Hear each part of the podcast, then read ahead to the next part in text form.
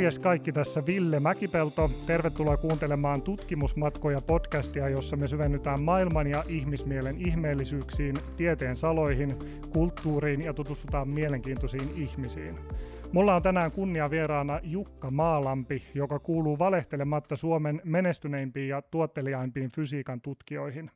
Jukka on tehnyt vaikuttavan uran erityisesti alkeishiukkasten tutkijana. Hän on ollut muun muassa Sveitsin maineikkaassa CERNissä ja tehnyt pitkän uran täällä Jyväskylän yliopistossa professorina. Jukan julkaisuluetteloon kuuluu lähes 200 vertaisarvioitua tieteellistä artikkelia, oppikirjoja, yleistajuisia artikkeleita ja myös muutamia suuremmalle yleisölle suunnattuja kirjoja. Viimeisin näistä on vuonna 2005 julkaistu Maailman viiva Albert Einstein ja moderni fysiikka. Sitä suosittelen erittäin lämpimästi, että siihen tartut kiinni ja luet sen läpi. Mutta Jukan meriteillä tämä tämmöinen esittely voisi paisua kilometrien mittaiseksi, niin tota, eiköhän me mennä vaan suoraan asiaan. Jukka Maalampi, tervetuloa mun podcastiin vieraaksi. Kiitos. Mitä kuuluu? Kuuluu hyvä. Olen ollut kaksi vuotta vapaalla eli elä, eläkkeellä professorin työstäni ja, ja tuota, hyvin on sujunut. Hyvin on sujunut. Oletko malttanut olla eläkkeellä? Mä oon kuullut, että tota, professori kun jää eläkkeelle, niin tota, sitten jää niin kuin hallinto pois, opetus pois ja sitten vasta niin kuin ruvetaan kirjoittamaan, niin miten se on sulla, sulla itsellä mennyt? No vähän, vähän tähän tapaan. Varsinaista tutkimustyötä en ole jatkanut, mutta tieteeseen liittyviä tehtäviä on ollut ihan riittävästi kirjoittamista ja, ja arviointitehtäviä ja tämän tapaisia. hyvin, hyvin on tieteen piirissä edelleen pysynyt. Joo, hieno homma, hieno homma. Tuota, mä katsoin, sä tosiaan niin kuin puhuttiin, niin sä oot emeritusprofessori, eli täysin palvellut ja eläkkeellä, ja mä katsoin sun jäähyväisluennon noita dioja ihan vaan netistä läpi, ja huomasin, että sä oot kotoisin Petäjävedeltä sieltä maaseudulta. Niin nyt mä kysyn tämmöisen tosi ison kysymyksen tähän alkuun, siihen saa vastata ihan niin kuin itse haluaa, mutta miten 50-luvulla maaseudulla syntynyt lapsi päätyy maailmanluokan, siis kansainvälisesti arvostetuksi fyysikoksi, fysiikan tutkijaksi? No se on perimmältään sattumaa tietenkin, niin kuin elämässä tuppaa asiat olemaan. Olen todella pientilalta kotosi ja pieneltä sivukylältä ja käynyt kouluni pienen pitäjän lukiossa ja keskikoulussa. Ja sieltä sitten päädyin Helsingin yliopistoon opiskelemaan ja opiskelujen myötä sitten tie vei tutkimuksen hmm. pariin ja en muista, että olisin siellä Petäjävedellä kaurapellon ääressä miettinyt tutkijauraa, mutta kuitenkin sieltä sain jonkinlaista eväät tämmöisen, että koti oli sillä tavalla koulutusmyönteinen, oli kirjoja ja sitten kaveripiiri oli semmoinen hyvä, jossa, jossa yhdessä tutkimme luontoa ja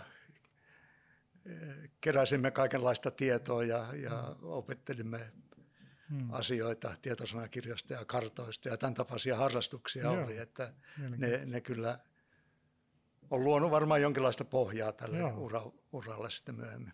Usein kuulee, että tota, ihmiset, jotka päättyy tietylle alalle, niin niillä on ollut tota, jotain semmoisia opettajia koulussa, jotka on jotenkin niin kuin, vaikuttanut siihen, niin onko sulla ollut jotain, jotka on työntänyt niin kuin luonnontieteiden pariin tai muuta? No joo, kyllä täytyy sanoa, että siis se lukio, missä mä olin, Petäveden lukio, niin se oli juuri aloittanut vuotta aikaisemmin, eli siellä, siellä tuota, vähän vasta harjoiteltiin tavallaan lukio-opetusta, Aivan. mutta kyllä olin tyytyväinen siihen kouluun ja erityisesti matematiikka- ja fysiikan olin tyytyväinen. Hän oli taustaltaan keikkamuusikko, mutta okay. oli sitten ruvennut opiskelemaan ja, ja taisteli Jyväskylän yliopistossa samaan aikaan viimeistellä opintoja, kun opetti, opetti meitä. Ja hän jollakin tavalla oli, oli tota, ilmeisesti aavistanut, että mä olen fysiikasta kiinnostunut. Mä olin hyvin hiljainen poika. Aivan.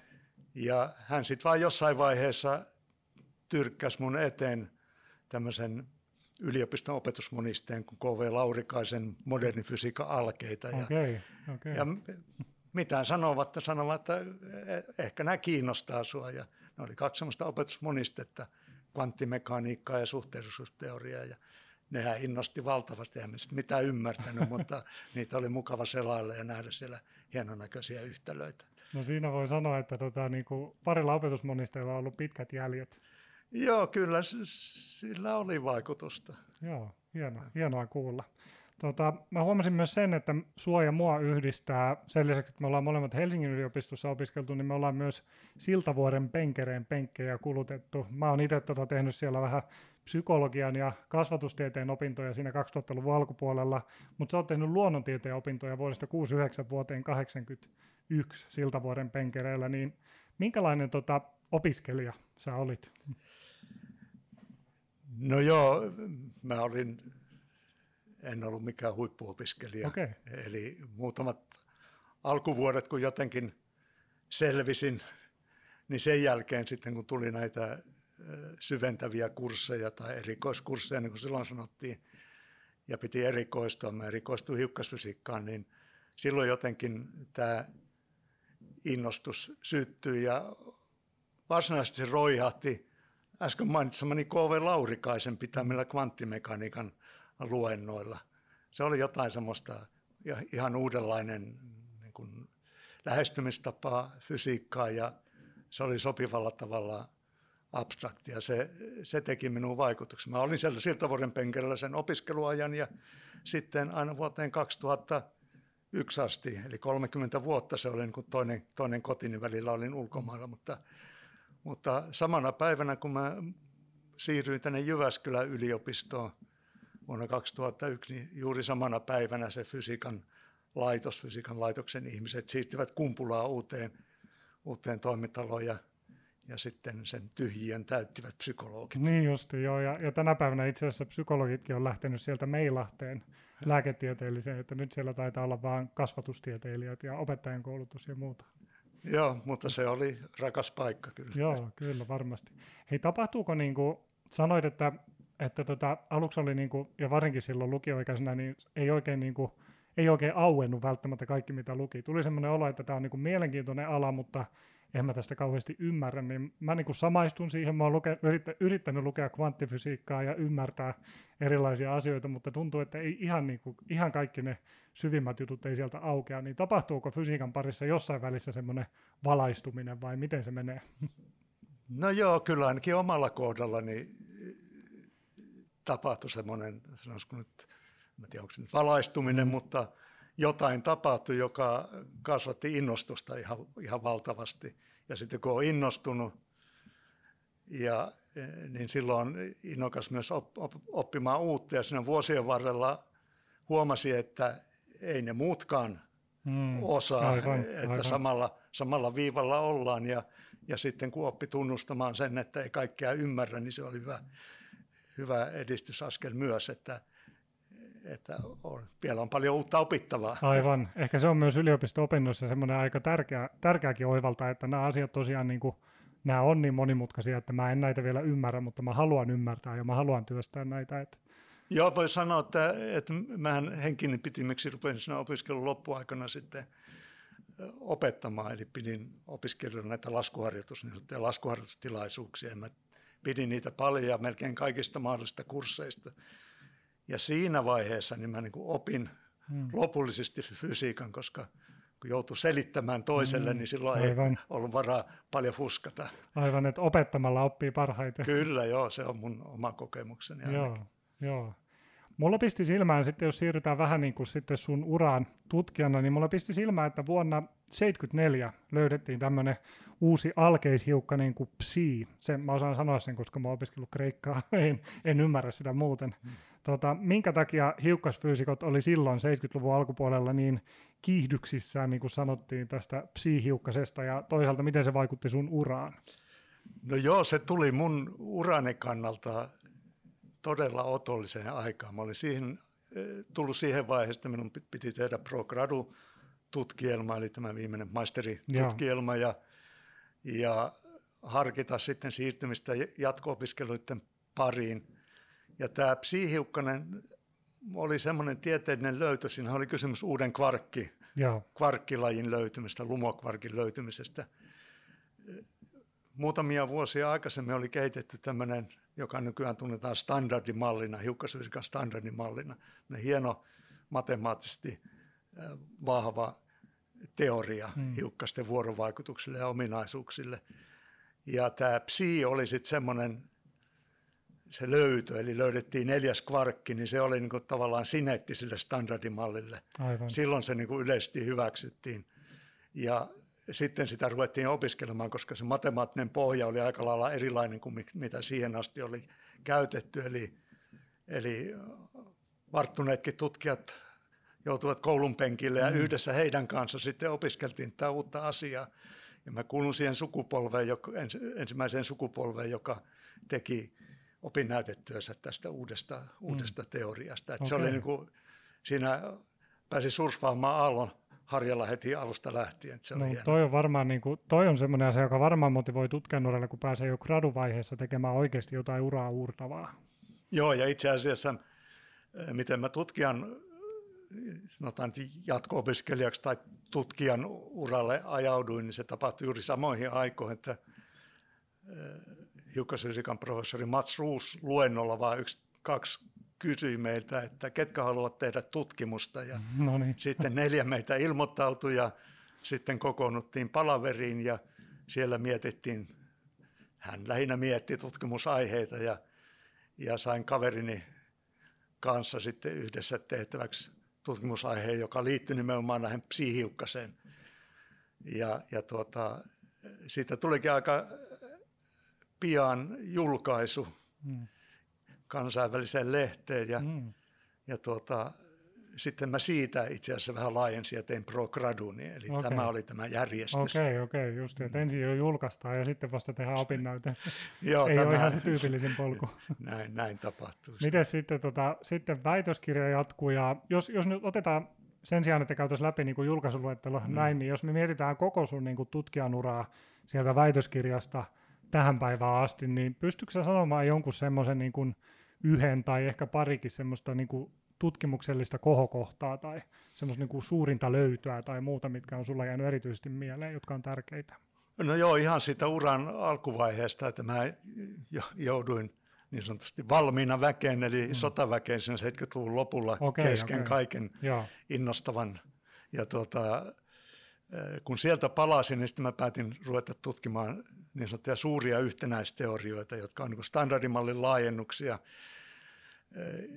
Ja, ja tuota, siinä yhteydessä päädyin tutkimaan tämmöisiä matemaattisia olioita kuin ortogonaalisia ryhmiä ja käyttämään niitä niin kuin teorian pohjana. Ja sieltä mulle sitten pullahti esiin tämmöinen uudenlainen hiukkasluokka, niin sanotut peilihiukkaset. Mm kukaan ei niitä ollut nähnyt koskaan kokeessa, eikä ole nähnyt vielä tänä päivänäkään, okay, mutta, okay, mutta se keksintö oli mulle hyvin, niin kuin itselleni hyvin, hyvin tärkeä. Mä tun, tunsin okay. sitä ylpeyttä ja me kirjoittamme sitten poruka, poruka, porukassa siitä suuren määrän julkaisia siinä 80-luvun alussa ja saimme mainetta okay, kansain, kansainvälisillä kent, kentillä niin sanottu, että se oli niin kuin tämmöinen hyvä lähtölaukaus ja siitä tuli minun väitöskirjaninkin sitten. Joo Eli onko se, jos mä ymmärrän oikein, niin tämä peilihiukkanen, tämä on niinku tällainen teoreettisen fysiikan tavallaan malli, jota ei ole vielä vain niinku kokeellisesti pystytty osoittamaan. Joo, se oli eräs, eräs semmoinen malli,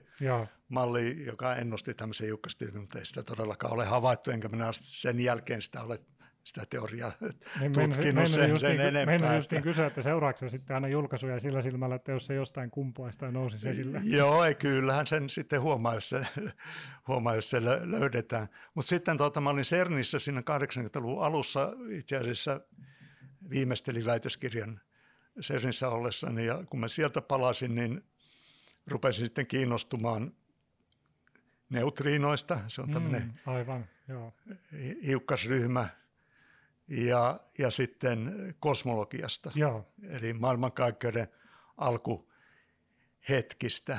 Ja tämä innostus niin kun huipentui sitten 80-luvun loppupuolella, kun Kari Enqvistin kanssa hmm.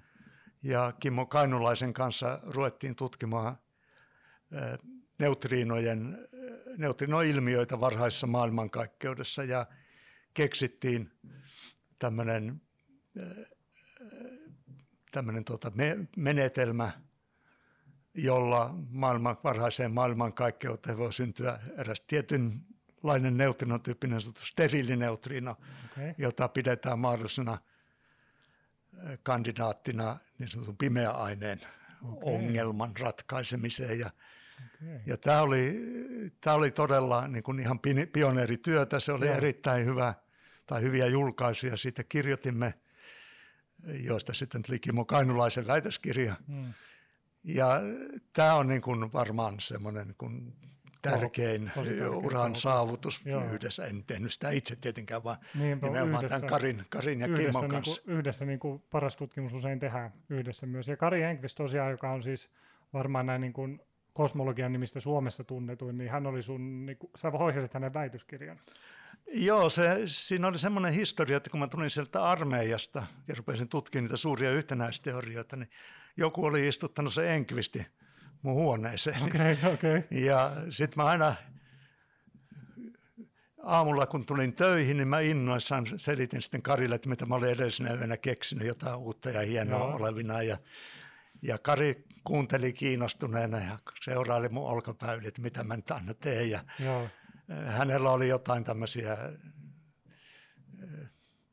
en tiedä oikein mitä hän oli tekeminen, niin. mutta hänet oli kuitenkin laitokselle palkattu. Ja tuota, hän innostui ja hän oli hyvin nopea oppinen ja pian sitten ruvettiin keskustelemaan näistä asioista, asioista yhdessä ja, ja sitten pian ruvettiinkin jo kirjoittaa yhdessä papereita ja, ja, ja mä sain oman väitöskirjani valmiiksi ja sitten Karikin sai ihan pari vuoden sisällä varmaan oman väitöskirjassa, jossa nämä Joo. meidän yhteiset hommat oli sitten, oli sitten tota, keskeisessä osassa. Eli varmaan se Kari oppi tämän tutkimustyöidean tavallaan siinä, niin. kun me yhdessä puuhailimme. Kyllä, mielenkiintoista, mm. mielenkiintoista. Ja hän on sitten myös myöhemmin, jos katsoo niin populaaria tuotantoa, niin laajentanut vähän kaikkea. Että mulla itsellä, itsellä on totta kai teologin koulutustausta, niin mielenkiinnolla seurannut, mitä hän on myös avannut keskustelua niin uskontoihin liittyen ja tämmöisiä asioita. Ihan Joo, hän on ollut, ollut tota hyvin aktiivinen tässä. Me, tämä popularisointihan me aloitettiin, aloitettiin yhdessä. Kirjoittiin silloin 80-luvun loppupuolella tämä tyhjästä syntynyt, vaan 90-luvun Joo. alkupuolella Joo. tyhjästä syntynyt kirja ja, ja tuota, eh, Kari sitten, Kari on erittäin ensinnäkin loistava kirjoittaja ja myös mm. nopea kirjoittaja, että hän on sitten jatkanut tätä. Joo. Hänellä on hyvin laaja tämä. Onko tämä teidän, teidän tyhjästä syntynyt, mä katsoin, se on tosi mielenkiintoinen kirja, niin onko se vielä ihan kuranttia kamaa, että jos mä tartun siihen ja luen, niin miten paljon on tapahtunut ikään kuin siinä tutkimuskentässä, kosmologiassa ja näissä ma- maailmankaikkeuden alkuhetkien tutkimuksessa sen jälkeen? No onhan se, onhan se jo moni osi vanhentunut. Se kirjan historia oli se, että kun 80-luvun alussa tuota, tämän standardimallin syntymisen ja näiden kaikkien 70-luvun löytöjen innostamana, niin hiukkasfyysikot, se meitä vanhempi sukupolvi kirjoitti mm. tämmöisen hiukkasten maailmakirjan. Mm-hmm. Ja me huomasimme se yliopistossa, monet opiskelijat olivat saaneet innostuksessa siitä ja sitten me huomattiin, että se oli auttamattomasti vanhentunut ja vähän sillä varjolla alettiin kirjoittaa tätä tyhjästä Aivan. syntynyt kirjaa, mutta, mutta kyllä sillä on sama, sama kohtalo käynyt sillekin, että kyllä siinä on paljon vanhentunutta tietoa, tämä tieteenala menee niin valtavaa vauhtia eteenpäin. Onko se vaikeaa, kun on tekemisissä tämmöisen niin kuin tieteenalan kanssa, jos ajattelee vaikka omaa tieteenalaa, mä oon historian tutkija, siirrytänyt väitöskirjaan, ja siellä on niin kuin edelleen paljon semmoisia lähdekirjoja, mitkä on niin kuin 1800-luvun loppupuolella, ja niitä saattaa pystyä edelleen niin kuin jopa oikeasti hyödyntämäänkin hyvää vanhaa saksalaista tutkimusta, jossa on perusteellisesti käyty läpi jotain muinaisia käsikirjoituksia. Mutta fysiikka ja kosmologia on ihan erilainen tieteellä, semmoinen niin kuin joka päivä isoin harppauksin melkein eteenpäin. Niin onko se vaikea pysyä siinä perässä, ja yritäksä enää edes näin niin kuin eläkkeellä pysyä siinä perässä? Kyllä mä seuraan näitä aika tiivisti näitä isoja kehityslinjoja. Tietenkin nämä tutkimuksen yksityiskohdat, niistä, niihin on tullut niin vääjäämättä etäisyyttä. Mutta nämä isot kysymykset, nämä mitä populaarikirjoissa Joo. esitellään, niin niitä, niitä seuraan ja, ja pystyn niistä myös vielä kirjoittamaan, että, mm. että sillä tavalla niin siellä, siellä puolella tieteen mukana pysyminen on paljon helpompaa kuin sitten itse kovassa, kovassa tutkimuksessa. Hmm. Hmm. Mikä sä sanoisit, on tää, nyt mä hyppään niin meidän käsikirjoituksesta ihan hu- ulos, saa, saa kieltäytyä, jos ei halua vastata. Oh, mä vastaan, jos pystyn. Mikä olisi semmoinen niin kuin, tällä hetkellä, jos mietitään kosmologiaa, niin ikään kuin semmoinen isoin kysymys, minkä toivoisit näkevästi, että se ratkaistaan? No joo, en mä tiedä, siis nythän on viime vuosina tullut paljon näitä siis mustien aukkojen ominaisuuksista on saatu uutta tietoa, kun on joo. pysty havaitsemaan näitä gravitaatioaaltoja, jotka on syntynyt niiden törmäyksistä ja, ja tuota, tämä tieteenala niin menee edelleen eteenpäin, että siinä mittausmenetelmät koko ajan kehittyvät ja, ja mittauksia tehdään yhä enemmän ja enemmän. Eli mustista aukoista – saadaan tietoa. Mustat aukot, mm. niistähän tuli tämän vuoden Nobelin palkinto. Niin, niin aivan. Kerropa lyhyesti, jos joku ei ole vielä pysynyt perässä, että mikä, kenelle Nobeli meni ja miksi. Joo, siis se meni ensinnäkin Rosel Penroseille, joka on tämmöinen niin kuin, vanha jäärä jo, eli, niin eli tämmöinen jonkinlainen alan kivipää, eli hän oli aikanaan Stephen Hawkingin kanssa yhdessä, teki näitä teoreettisia mustanaukon tarkasteluja, eli, eli lähinnä kai sitä, että kun tämmöinen iso tähti romahtaa, niin se sitten romahtaa kunnolla ja päätyy mm. singulariteetiksi. Hän, on, hän teki sen kaltaista työtä, mutta sitten tämä toinen puolisko siitä palkinnosta jaettiin kahdelle kokeelliselle tutkijalle, jotka pystyvät määrittämään tämän meidän galaksimme, eli linnunradan keskustassa olevan mustan aukon koon, mm. massan, säteen tutkimalla siinä ympärillä – liikkuvia tähtiä määräämällä niin tähtien, tähtien radat ja, ja kiertoajat ja tämmöiset, ja ne, niistä pystyy sitten päättelemään sen keskellä olevan mm. mustan aukon ominaisuudet. Aivan, aivan mielenkiintoista. Mites tota, mikä olisi sun ohje niin kuin mun kaltaiselle maallikolle, joka haluaisi pysyä perillä, että mitä tapahtuu, mitkä on semmoisia viimeisimpiä löytöjä, koska joskus vähän niin kuin, esimerkiksi mä seuraan paljon tiedeuutisia ja tiedejournalismia, mutta se ei aina välttämättä ole ihan niin kuin joskus otsikot on isompia kuin mitä se itse tutkimus siellä taustalla sitten oikeasti on, niin millä tavalla pysyisi parhaiten perillä, mitä tapahtuu alalla? No en mä, en mä tiedä, ei, ei siinä niin kuin oikeastaan muuta, muuta mahdollista kuin ole, kun lukee niitä yleistäjyisiä artikkeleita. Joo. On olemassa hyvin korkeatasoisia tämmöisiä yleistäjyisiä lehtiä kan, kansainvälisesti jo, joita seuraamalla kyllä saa luotettavaa tietoa, Scientific American ja, ja tämän, tämän kaltaisia Physics World. Ja, mutta kyllä Suomen tiede, tiedelehdet lähinnä niin kuin tiedelehti ja tähdet ja avaruuslehti, niin niistä kyllä saa luotettavaa, luotettavaa tietoa. Siellä ei tutkijat niin kuin hehkuttele turhasta, Joo. että ne on sen kaltaisia aivan, lehtiä. Aivan. Joo, no on hyviä, hyviä vinkkejä, tuommoisia konkreettisia. Tota, sä oot tosi monipuolisesti tehnyt, niin kuin puhuttiin jo tuota popularisointia ja pitänyt esillä myös Enqvistin kanssa, niin kuin puhuttiin fysiikan saavutuksia, niin mitä sä sanoisit, minkä takia tämmöisen perusjantterin olisi tärkeää ymmärtää edes jotain fysiikasta? No voi voi, siis fysiikkahan on tieteenalan siinä erikoisasemassa, että se on kaiken luonnontieteen perusta. Hmm. Eli, eli tuota, jos nyt haluaa ymmärtää, mitä ympärillä tapahtuu, niin kuin jokaisen pitäisi haluta, mitä luonnossa tapahtuu, jollakin tavalla ymmärtää, miten tämä tekniikka menee eteenpäin, minkälaisiin asioihin se tekniikka perustuu, että ne ei ole pelkkiä tämmöisiä niin mustia laatikoita, vaan jollakin tavalla hmm. on kuitenkin perillä, että, perillä, että missä mennään jossain nano, nanotieteessä, nanofysiikassa ja, ja kosmologiassa ja ydinfysiikassa ja hiukkasfysiikassa ja niin, niin edelleen, niin, niin tota, kyllähän se avartaa ihmisen maailmankuvaa ja ihmisen mm. maailmaa ja osaa mitottaa asioita oikein ja osaa laittaa niitä oikein se mm. parempaan tar- tärkeysjärjestykseen ja Joo. kaikkea tämmöistä. Ja kyllähän toi tieteen seuraaminen, niin kyllähän se tuo, tuo semmoista eliksiiriä mm. elämään. Minäkin muistan silloin elin siihen aikaan, tai olin nuori siihen aikaan, kun avaruuden tutkimus eli mm. kulta-aikaa, ja se oli tavattoman mielenkiintoista seurata, että kun ihminen astui kuuhun ja, niin, ja kaikkea kyllä. tällaisia Joo. asioita, että kyllä siitä saa elämää. No. Niinpä. uutta virikettä ja uutta. No millä uutta... mielellä olet nyt sitten seurannut, kun tuota, SpaceX on lähettänyt, yrittää miehittää Marsia ja paljon pohditaan sitä, että löytyykö elämää ja kandidaattiplaneettoja löytyy periaatteessa, missä voisi olla elämää, niin mi, mi, oletko edelleen yhtä innostunut näistä kysymyksistä? No sanotaan, että tuo Marsi miehittäminen tai sinne meneminen, niin sehän nyt on suoraan jatkoa tämän kuhumen, kuhumenemiselle, että sehän vaan te, lähinnä niin kuin tekninen suoritus. Mm. Tietenkin mielenkiintoista nähdä sitten, että mitä sieltä löytyy. Niin, niin. Ja kun lähemmin päästään tutkimaan sitä, sitä marsperää ja, ja nyt uutiset oli, että kuussakin on vettä ja kaikkea mm. tämmöistä uutta paljastuu mm. kaiken aikaa. Eli tota, ja sitten nämä eksoplaneetat, joita on löytynyt hirveä määrä ja, ja tällaista niin kyllähän ne kiinnostaa. Mm. Ylipäätään se mm. kiinnostaa se, että onko tämä ihminen jotenkin niin kuin ainutlaatuinen täällä maailmassa niin kuin mm. elämänmuotona. Mm. Tämä maapallo on vain yksi luulet? pieni kivi täällä. Niin. Mitä Kaik- luulet, onko, onko ihminen ainutlaatuinen tai o, tullaanko me löytämään, mulla on eläkkeelle, koputetaan puuta vielä semmoinen 40-50 vuotta, niin tullaanko mun eläköitymiseen mennessä löytämään muualta elämää?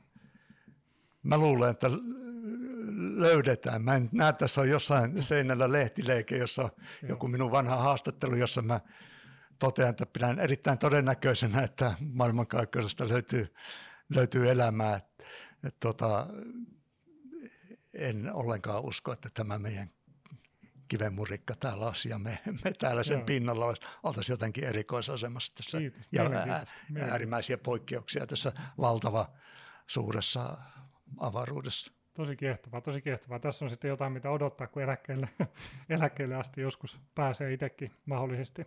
Tota, jos vähän ihan lyhyesti vielä tähän loppuun, niin puhuttaisiin vähän niin kuin tieteen ja sitten fysiikan niin kuin asemasta ylipäänsä yhteiskunnassa. Kun mä ajattelin, että sulla on kuitenkin tosi pitkä polku sieltä 50-luvulta tavalla, no 50-luvulla olit lapsi, mutta sieltä kuitenkin kymmenien vuosien takaa tähän päivään asti. Olet nähnyt tiedettä ja tieteen tekemistä ja olet nähnyt, miten hallitukset ja eduskunnat on tullut ja mennyt ja on tehty erilaisia päätöksiä, joilla on vaikutuksia kaikkeen. Niin mi, mi, miltä näyttää sun mielestä tieteen asema yhteiskunnassa ja mitä sä sanoisit päättäjille?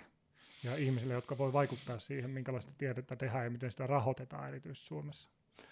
No Suomessa on sikäli hy- hyvä tilanne, että äh, suomalaiset ihmiset luottavat tieteeseen. Tieteen arvostus on erittäin korkea äh, Suomessa ja se on, se on hyvä asia.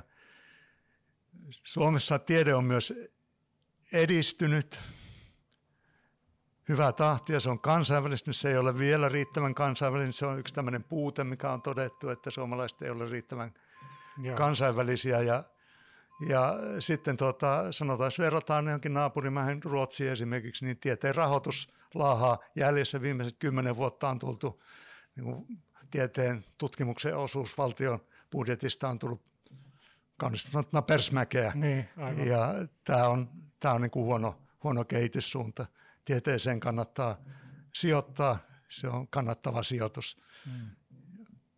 Val, koko valtion kannalta, valtion mm. talouden kannalta ja ihmisten kannalta ja mm. Mm. kokonaisuuden kannalta. Ja, ja tässä varmaan niin kuin usein näkee semmoista, että just niin kuin ehkä tämmöistä niin kuin perustutkimusta ei haluta rahoittaa jotain vaikka just neutriinoja jossain tuolla maailman alkuhetkellä, niin mitä hyötyä sillä on? että tota, usein näkee, että haetaan innovaatioita ja semmoisia, jotka niinku pystyy heti soveltaa johonkin yhteiskunnassa ja on käyttökelpoista, niin tota, miksi sä sanoisit, että tämmöistä myös ihan perustutkimusta, jolla ei välttämättä ihan suoraan ole mitään sovelluskohtaa, niin kannattaa myös rahoittaa? No jos mä katson näitä Suomen Akatemian sivuja, niin on pistänyt silmään se, että siellä on niin valtavasti tämmöistä suunnattua rahoitusta nykyään. Joo. Tämmöisiä hyvin kapeille alueelle suunnattuja rahoitushakuja ja ja musta se on niin kuin huolestuttava kehityssuunta, että mä ymmärrän, missä on se kuru, joka luulee tietävänsä, että missä se seuraava suuri keksintö löytyy, että kannattaisin sitä, että tämmöistä aivan vapaasti haettavaa tutkimusrahoitusta olisi nykyistä enemmän. Ja kun sitä massaa on riittävästi, niin sieltä niitä löytyy näitä uusia uusia keksintöjä. Kukaan niitä ei pysty ennakolta sanomaan, että menkää tuohon suuntaan, sieltä mm. löytyy mm. kultasuoni.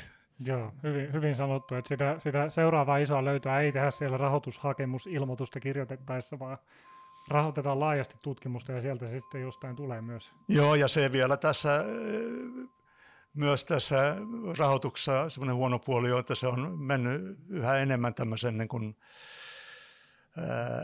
haettavan rahoituksen piiri, mm, eli mm. nykyään hyvi, tutkijoista, tutkijat niin kuin hyvin suuren osan kallista ajastaan käyttää Hake, hakemusten, hakemusten runoilemiseen ja, ja Excelien pyörittämiseen. Siitä pitäisi päästä eroon. Kyllä.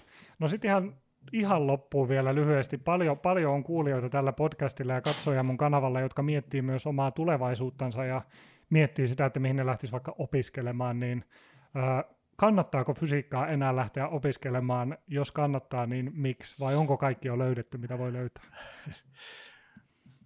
Tiedettä yleensä, mutta fysiikkaakin voi verrata tämmöiseen saareen. Se tiedon määrä – lisääntyy, niin saari tulee suuremmaksi ja suuremmaksi, mutta samalla se rantaviivan pituus kasvaa ja siellä rantaviivassa tehdään niitä uusia löytöjä sitten. Eli, eli työmäärä vaan lisääntyy, mielenkiintoisia tutkimusaiheita tulee koko ajan lisää ja myös tekniikka kehittyy, jolloin tutkimusmenetelmät kehittyvät ja monipuolistuvat. Eli, eli työkaluja on ja tutkittavaa on ihan riittävästi tällä tärkeällä tutkimusalueella.